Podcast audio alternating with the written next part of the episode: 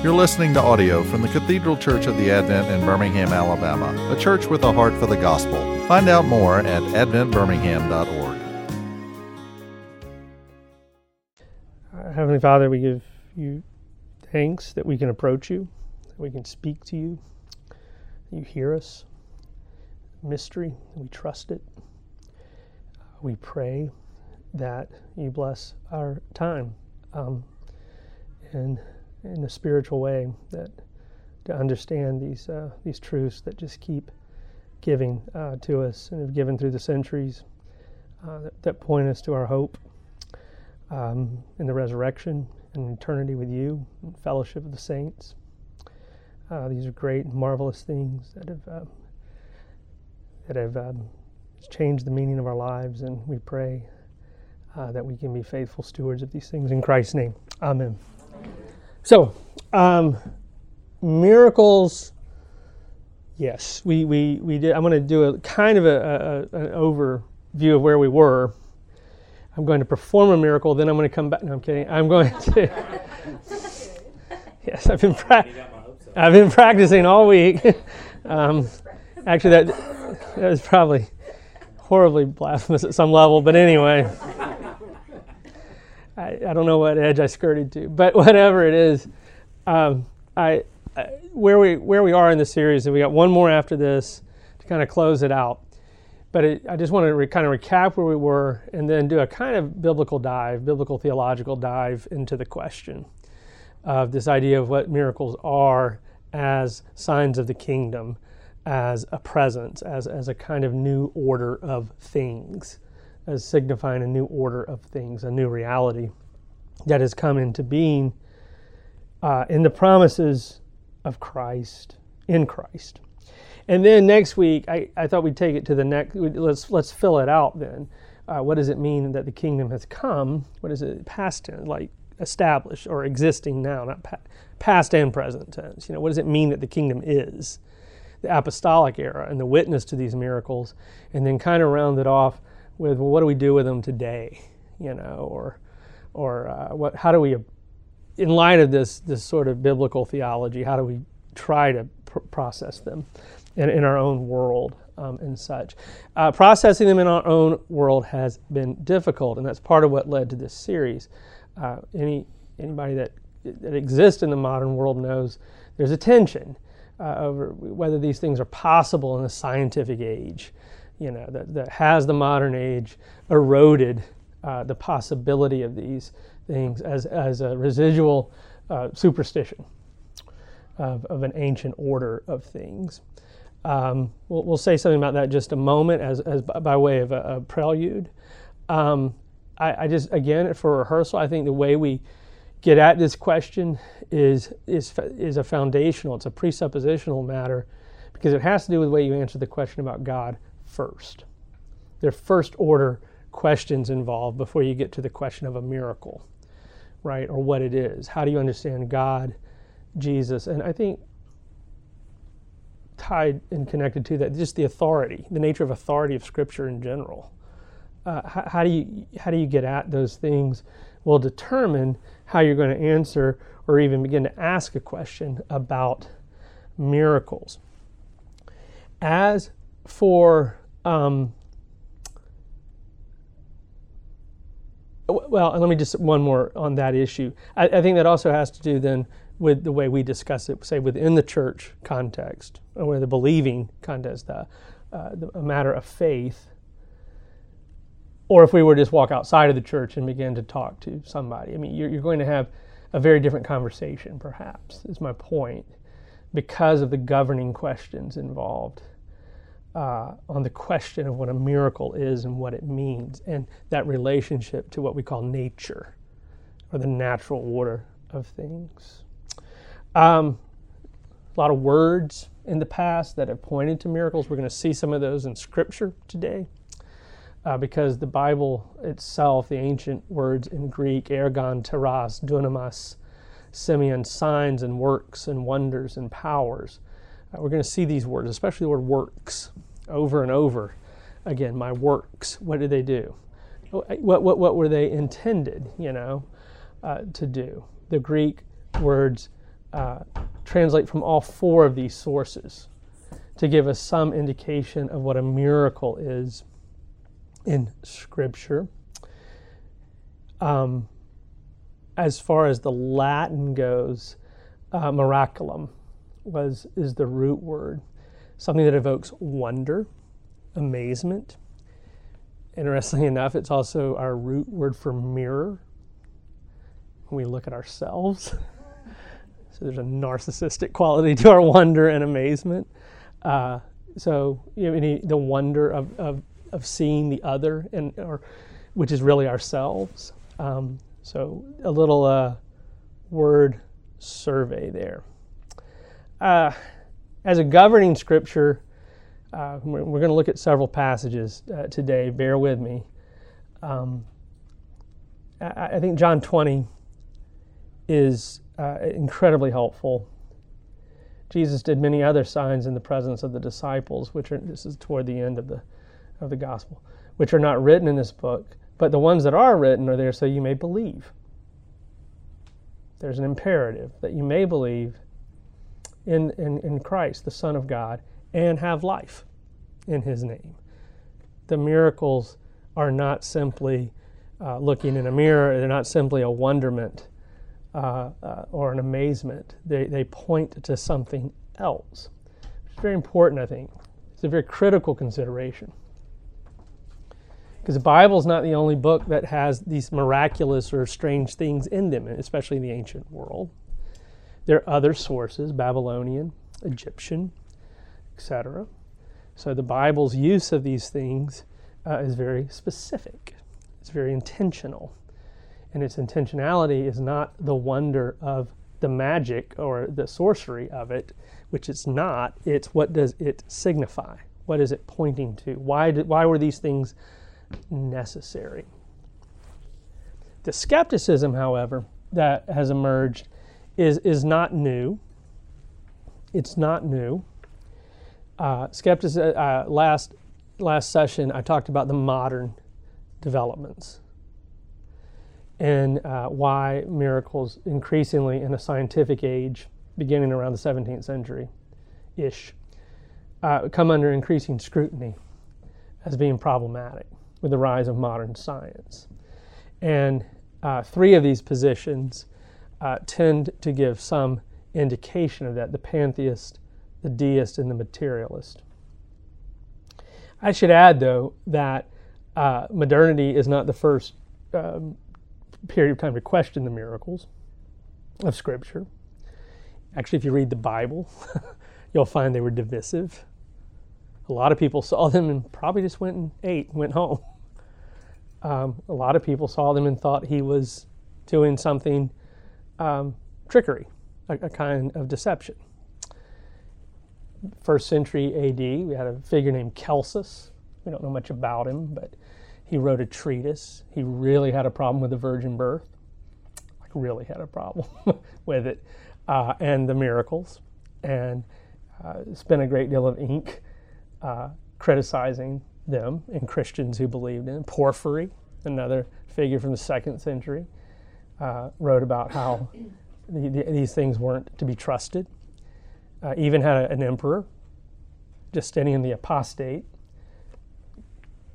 Christians probably filled in the latter part later, but Justinian, the apostate, uh, who uh, also questioned the miracles.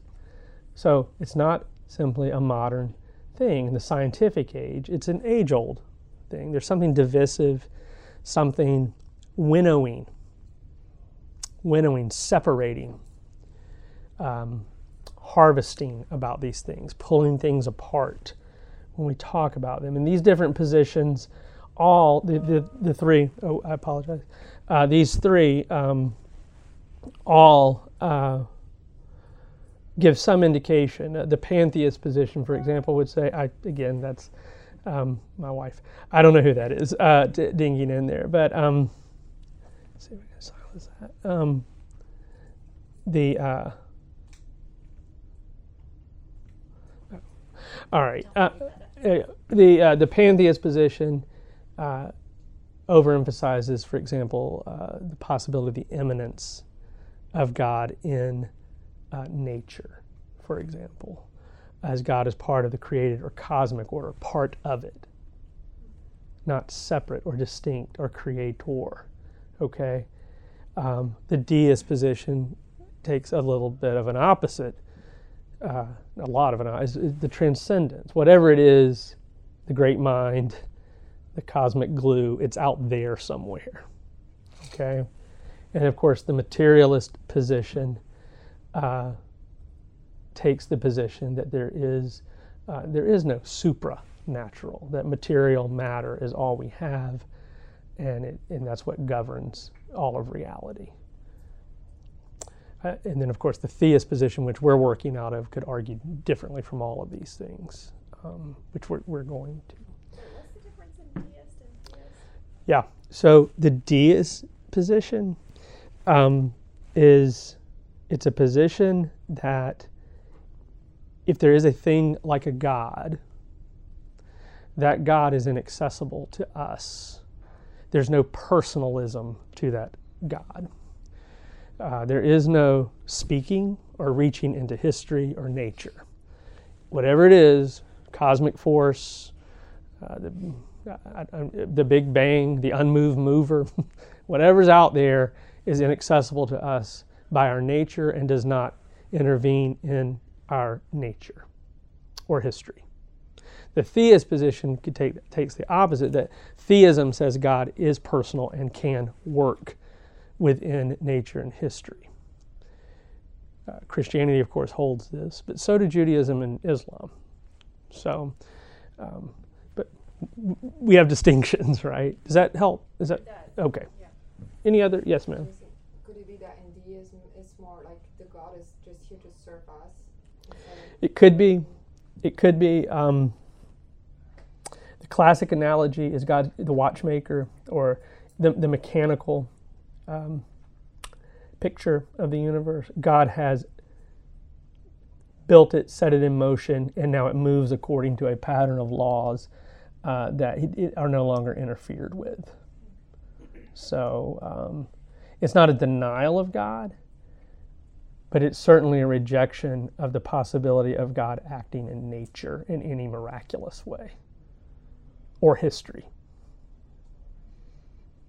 Um, but there is a kind of order to things with us under deism. Um, I think all three of these have very powerful manifestations in the modern world and have affected the way we talk about Scripture, God, and miracles and Christ. I mean, I, I think uh, I did a little bit of this last time, and I. Uh, I'm not going to bore us with all these old dead guys, but uh, there's a kind of lineage. There's a kind of lineage of thinkers, a genealogy of thinkers who presented some profound questions uh, in the modern world, and as I just said, the ancient world as well, that really are, are arguments for these positions. Um, and, and, and so what we see is a, a kind of faith shift is you know what is reality? What is how do we talk about it? Where is our faith? Is it in the material order of things? Is that all there is? Is there some godlike thing out there but it's being found in the development of history itself? Um, progress? Is that a kind of you know reason? What is it exactly? All of these have taken forms in the modern world. I think this being one of the most powerful and where we left off uh, last time is uh, the church, you know, had to answer these things, or the church, and has in history, approached these questions and tried to answer them, uh, and tried to make sense of them. And in the in the modern world, uh, the church has become very divided on these issues because what what we see, and just a kind of real brief sort of history of the West is uh, in uh, in the 19th century, uh, the European church, especially the German churches, others as well, uh, began to answer. Well, but you know, we want to retain the we want to retain the ethical and moral reasoning of Christianity. I mean, Jesus clearly was a good guy, and clearly there's good teaching here.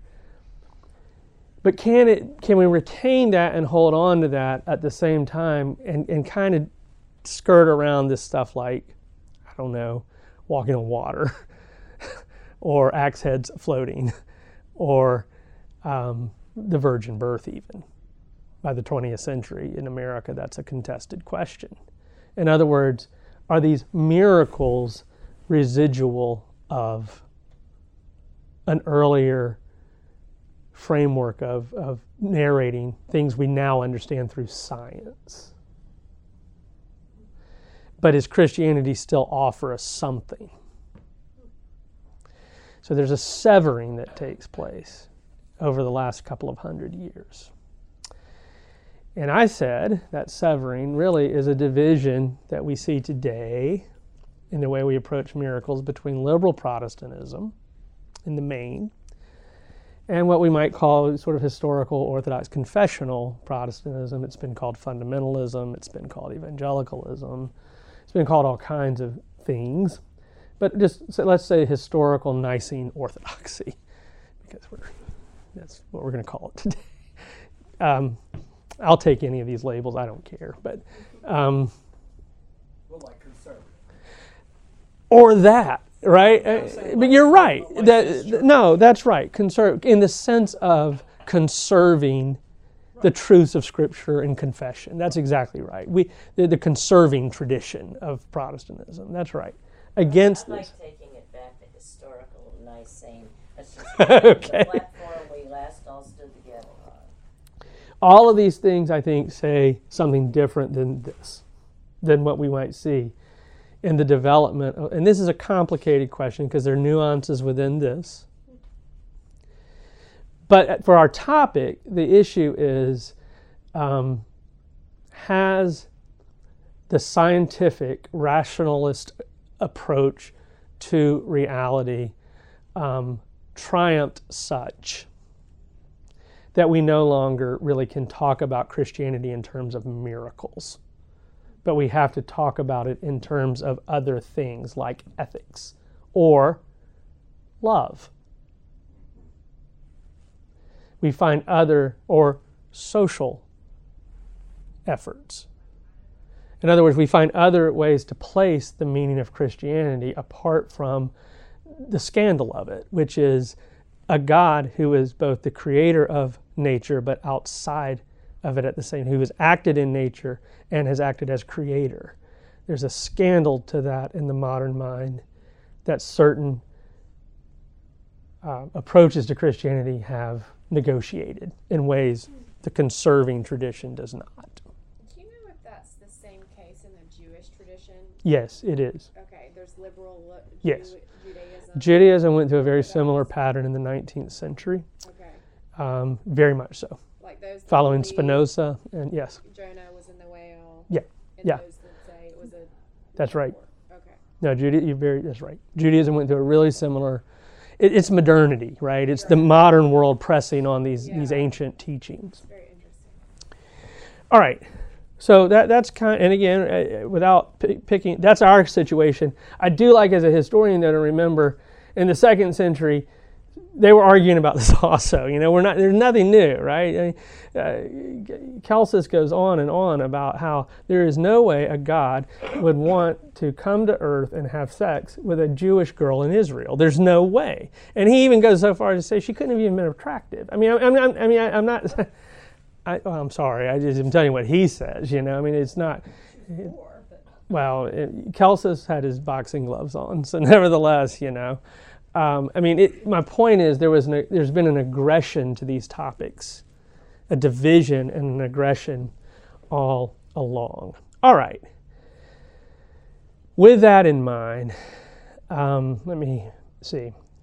I want to urge us from here into next week that miracles serve several purposes, and these uh, five are the most important throughout Scripture. These are the most important throughout Scripture. Okay? And uh, we'll see in a moment, including the Old Testament. Including the Old Testament. so going back to what I said originally, uh, or, I'm sorry, what I said a few moments ago. Uh, we're not talking about magic. We're not talking about um, illusion. We're not talking about uh, wizardry, Harry Potter kind of stuff when we talk about miracles, which can evoke a kind of amazement. We've all seen a magic trick and been amazed, right? That's not it. That's not what the Bible, how the Bible talks about this intervention into nature. In fact, what's amazing about Scripture is Scripture doesn't, con- I mean, miracles do not contravene nature in Scripture. There's nothing contravene. Nature isn't, isn't destroyed with a miracle. You walk on water, your feet get wet. You drink wine that's been turned from water, you're going to probably get a buzz. You know, the, the natural order continues even in the miraculous. The question is, and this is what I hope to see by the end of almost every point in Scripture, when a miracle is performed, the text is clear. This is what it was meant to indicate something outside of itself, not look at me, I'm a wizard or I'm a magician. And matter of fact, Christ is very careful, as are the apostles, we'll see next week, to say, what you've seen here is not the real thing. You've only seen an indication of what the real thing is, the new order that has been inaugurated. And I think that's very important when we think about this. So there's an authenticating part of this to who God's messengers are. I come in word, but I come in deed as well. It's a confirmation of the message a demonstration of sovereignty and power, a demonstration of the presence of God's kingdom, the new order, the recreation, right? And then, of course, promotion, belief, and faith. If you go and read articles and, and dig through a lot of scholarship on this, you also you find great stuff and some really horrible stuff. And one of the horrible things, it was to help people. Miracles are there to help people, make them better okay. But a doctor can do that, right? A good, uh, uh, you know, a good, a good grandma with chicken soup can do that, right? I mean, this is something else. This is of a different order when we talk about the con- the uh, the inner the the co- the connection between nature and supernature and the same God that controls that continuum. And so the question we're after is well, what does it authenticate? What is the message? And we know, you know, the answer is here, but it's rhetorical. what is God's power? What is His sovereignty? How, how, why do we need to see these things to know the kingdom? Okay. Any, uh, I'll pause there just for a second, and it's a lot. I want to sip my coffee. The question that came up in my mind was so you're talking about miracles in general, you're talking about miracles in the Bible? Talk about miracles in the Bible. Okay, you're not talking about miracles in my personal life. That's what I want to talk about next week. How do we discuss those things? Because I, I think that uh, any discussions of what we would see as a miracle in our lives has to be governed first by what Scripture says a miracle is. That our authority is not ourselves first. Yeah, I, that's where I want to take us next week is what is this miracle in ourselves, in our experience? If if we were to take all the miracles of the Bible and put them on a timeline from creation to the New Testament, what you're going to find is huge chunks of time where it's just silent. There's nothing about a miracle or anything. As a matter of fact, it's a lot of begatting. Uh, there's a lot of narration that goes on that seems pretty uh, just everyday stuff without you know the supernatural uh, being involved, uh, the supranatural, right? Uh, we see that very specific time periods in biblical history sort of escalate or um, um, accelerate this uh, this uh, this presence of miracles. I I dug through some of these. I think we can take creation as a starting point. That is a miracle. That is something that cannot be I mean, I'm going to leave it there because that, we're getting some heady stuff. But um, but if, if creation's our starting point and we move through, we see that we see some miracles in the judgment of sin, the time of Noah, the confusion of tongues, and the Tower of Babel, Babel. Um, before that, there's this thing called the translation of Enoch. This, you know, I mean, uh, where you know, why does he not die? I'm to leave Enoch alone for a moment, but we got we have these things that happen, uh, and then we have this. We don't even really know when this was, to be honest. And by the way, these are approximations. People argue over these dates, but just to give an example of the gaps I'm talking about, you have the time of Abraham. All right, we get some miracles happening in the time of Abraham. Sarah conceives. And, it's kind of a big one, you know. She's a hundred. So, um, then we have this long gap between the Abrahamic covenant to the time of Moses, and then we see this deliverance, the, this the deliverance from Egypt, and the conquest of Canaan. A lot of miracles in there. I was going to try to. That's right, and uh, and turn to one a couple in just a minute about this question of authority, right? Then you get this other long gap. I mean, look at all that. Those are centuries. Those aren't weeks, right? It's not like I'm, I'm expecting a miracle. Wow, look in the Bible. That's a long expectation before you see the next, you know, sort of what we call this this this uh, this uh, intervention in nature to show God's power and authority. Uh, the time of the kings, Elijah and, and Elisha, a series of miracles and the prophets, a few happen in there. And then finally, the time of Daniel, and then we get closer to the Hellenistic world of Christ. Just to give you an idea that when you read Scripture, is you know the actual what we're actually calling miracles. It it it happens intermittently. Okay, and then of course at the time of Christ we get this this constellation of miracles and as we get closer to the arrival of God's kingdom. An important, I think, starting point for this. All right. Let's talk about the Old Testament. Let's talk about the, the Old Testament just for a moment here.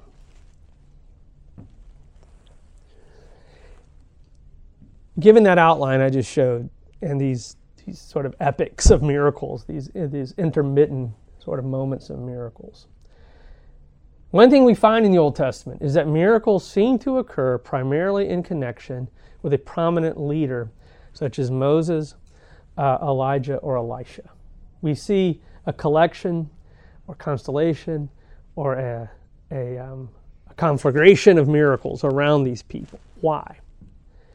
And I think it, it's, it's, we'll turn and see in Scripture that the pattern is one to demonstrate that these are not, these men are not speaking on their own authority.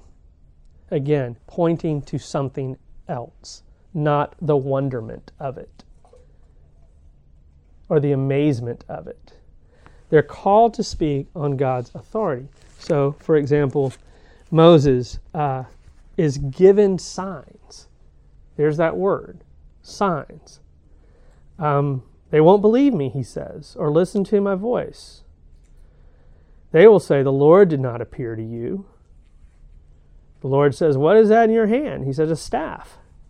And he says, The Lord, throw it on the ground. So he threw it on the ground and it became a serpent. And Moses ran from it. Smart man.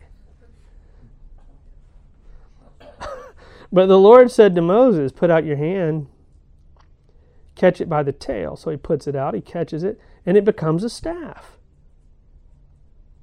that they may believe the Lord. Not that they clap at the trick, but that they may believe the Lord. The ones who see may believe.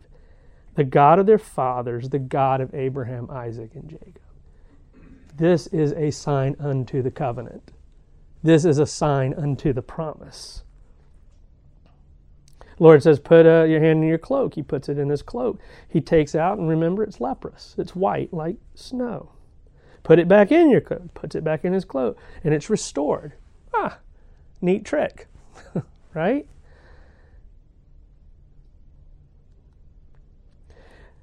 If they will not believe you, God said, or listen to the first sign, they may believe the latter sign. If they will not believe even these two signs or listen to your voice, take some water from the Nile, pour it on the gro- dry ground, and it will become blood on the dry ground. The series of signs that are given unto Moses, who clearly seems a little terrified that this is happening and not quite sure what's happening, is done that belief may be uh, confirmed and enhanced, Moses' authority be established, and the covenant be um, re, uh, um, um, known, be, be made known through the sign. These are my people. So um, we have a similar thing in, in Kings, in the book of Kings, um, with the um, Elijah uh, and the the widow's son. Okay, when he when he's raised uh, from the dead. Um, let's see if I can. Uh,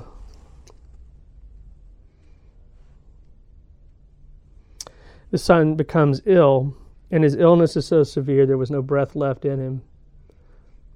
The woman rightly says, What have you got against me, O man of God? You have come to me to bring my sin to remembrance, my sin, and to cause the death of my son. Elijah says, Give me your son. And he takes him from her arms, he carries her to the upper chamber lays him on the bed. He stretches himself over the child three times. The Lord listens to the voice of Elijah.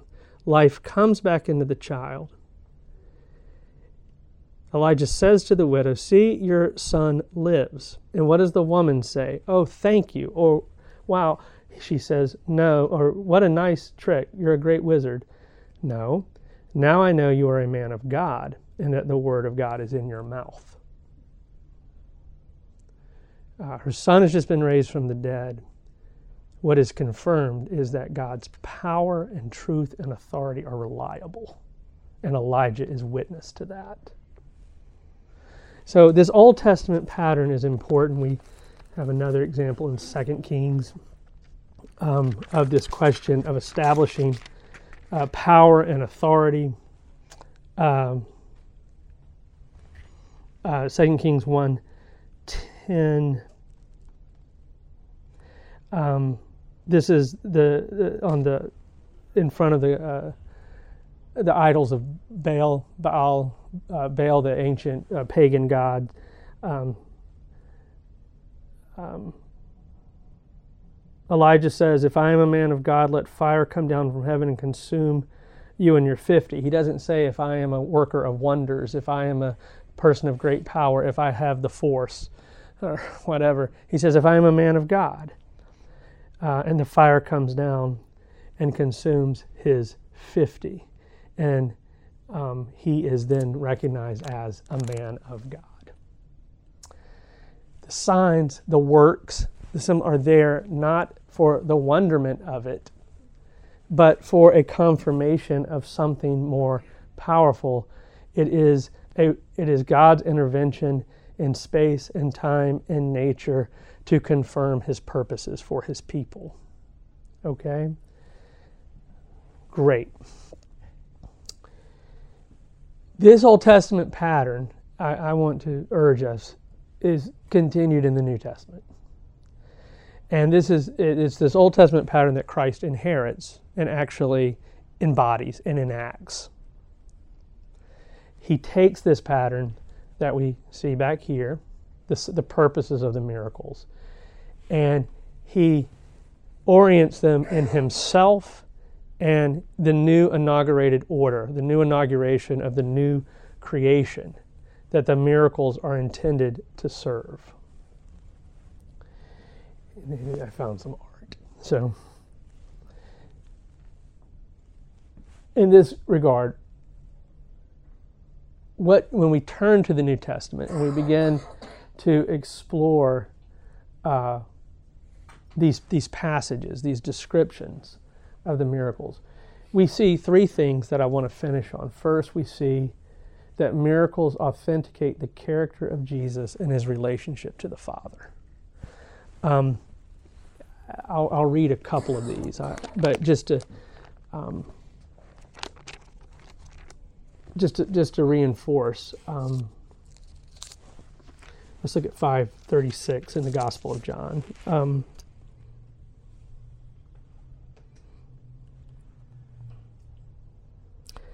This is Christ um, speaking.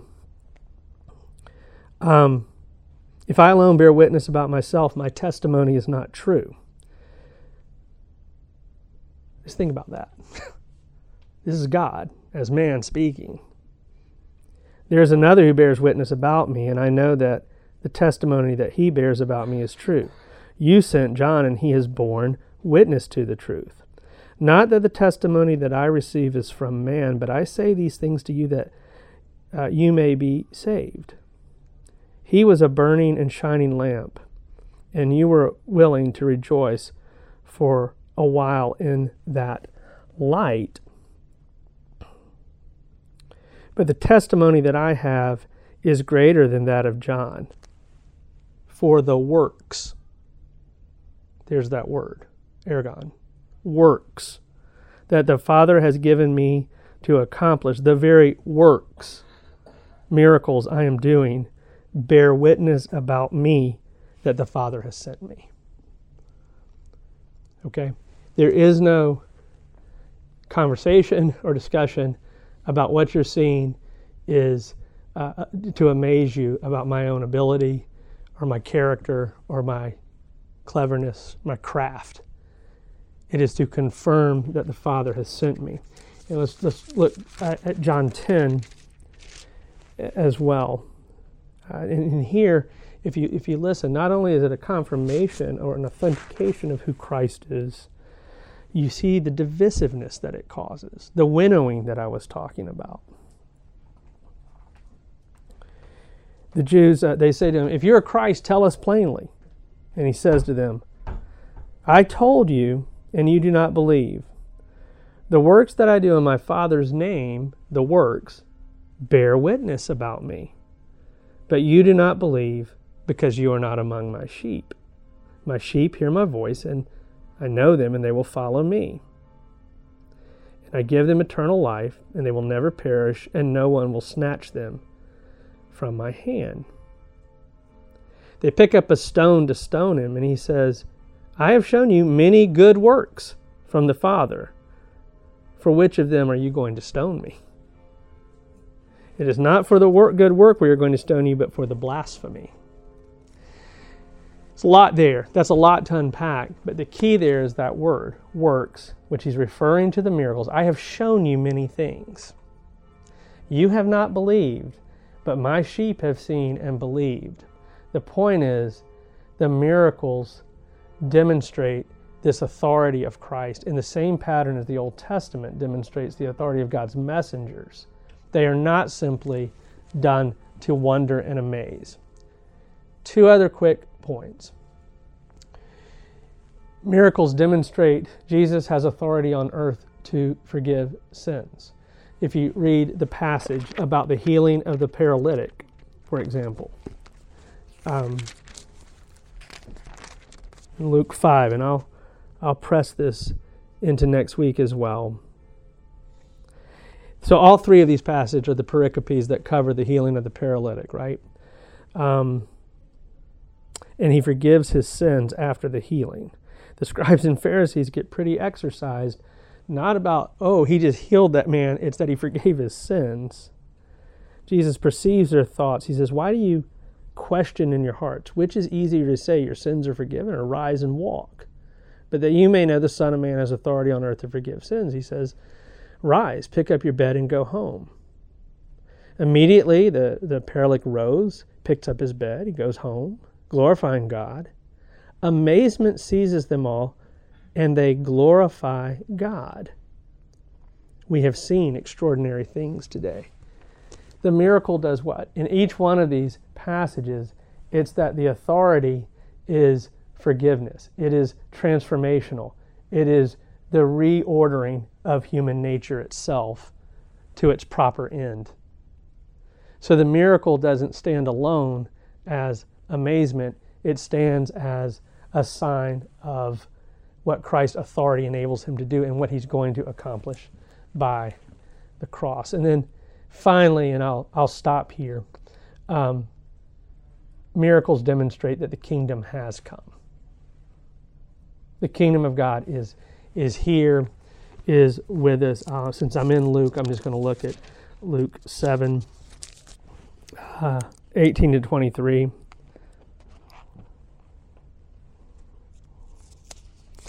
Um, the disciples, uh, they report all these signs, these things that he's raising of the dead and such, and the healings. The men had come to him. They said, John the Baptist has sent us to you, saying, Are you the one who is to come, or shall we look for another? In that hour, he healed many people of diseases, miracles, plagues, and evil spirits. And many who were blind, he bestowed sight, miracles. And then how does Jesus answer them?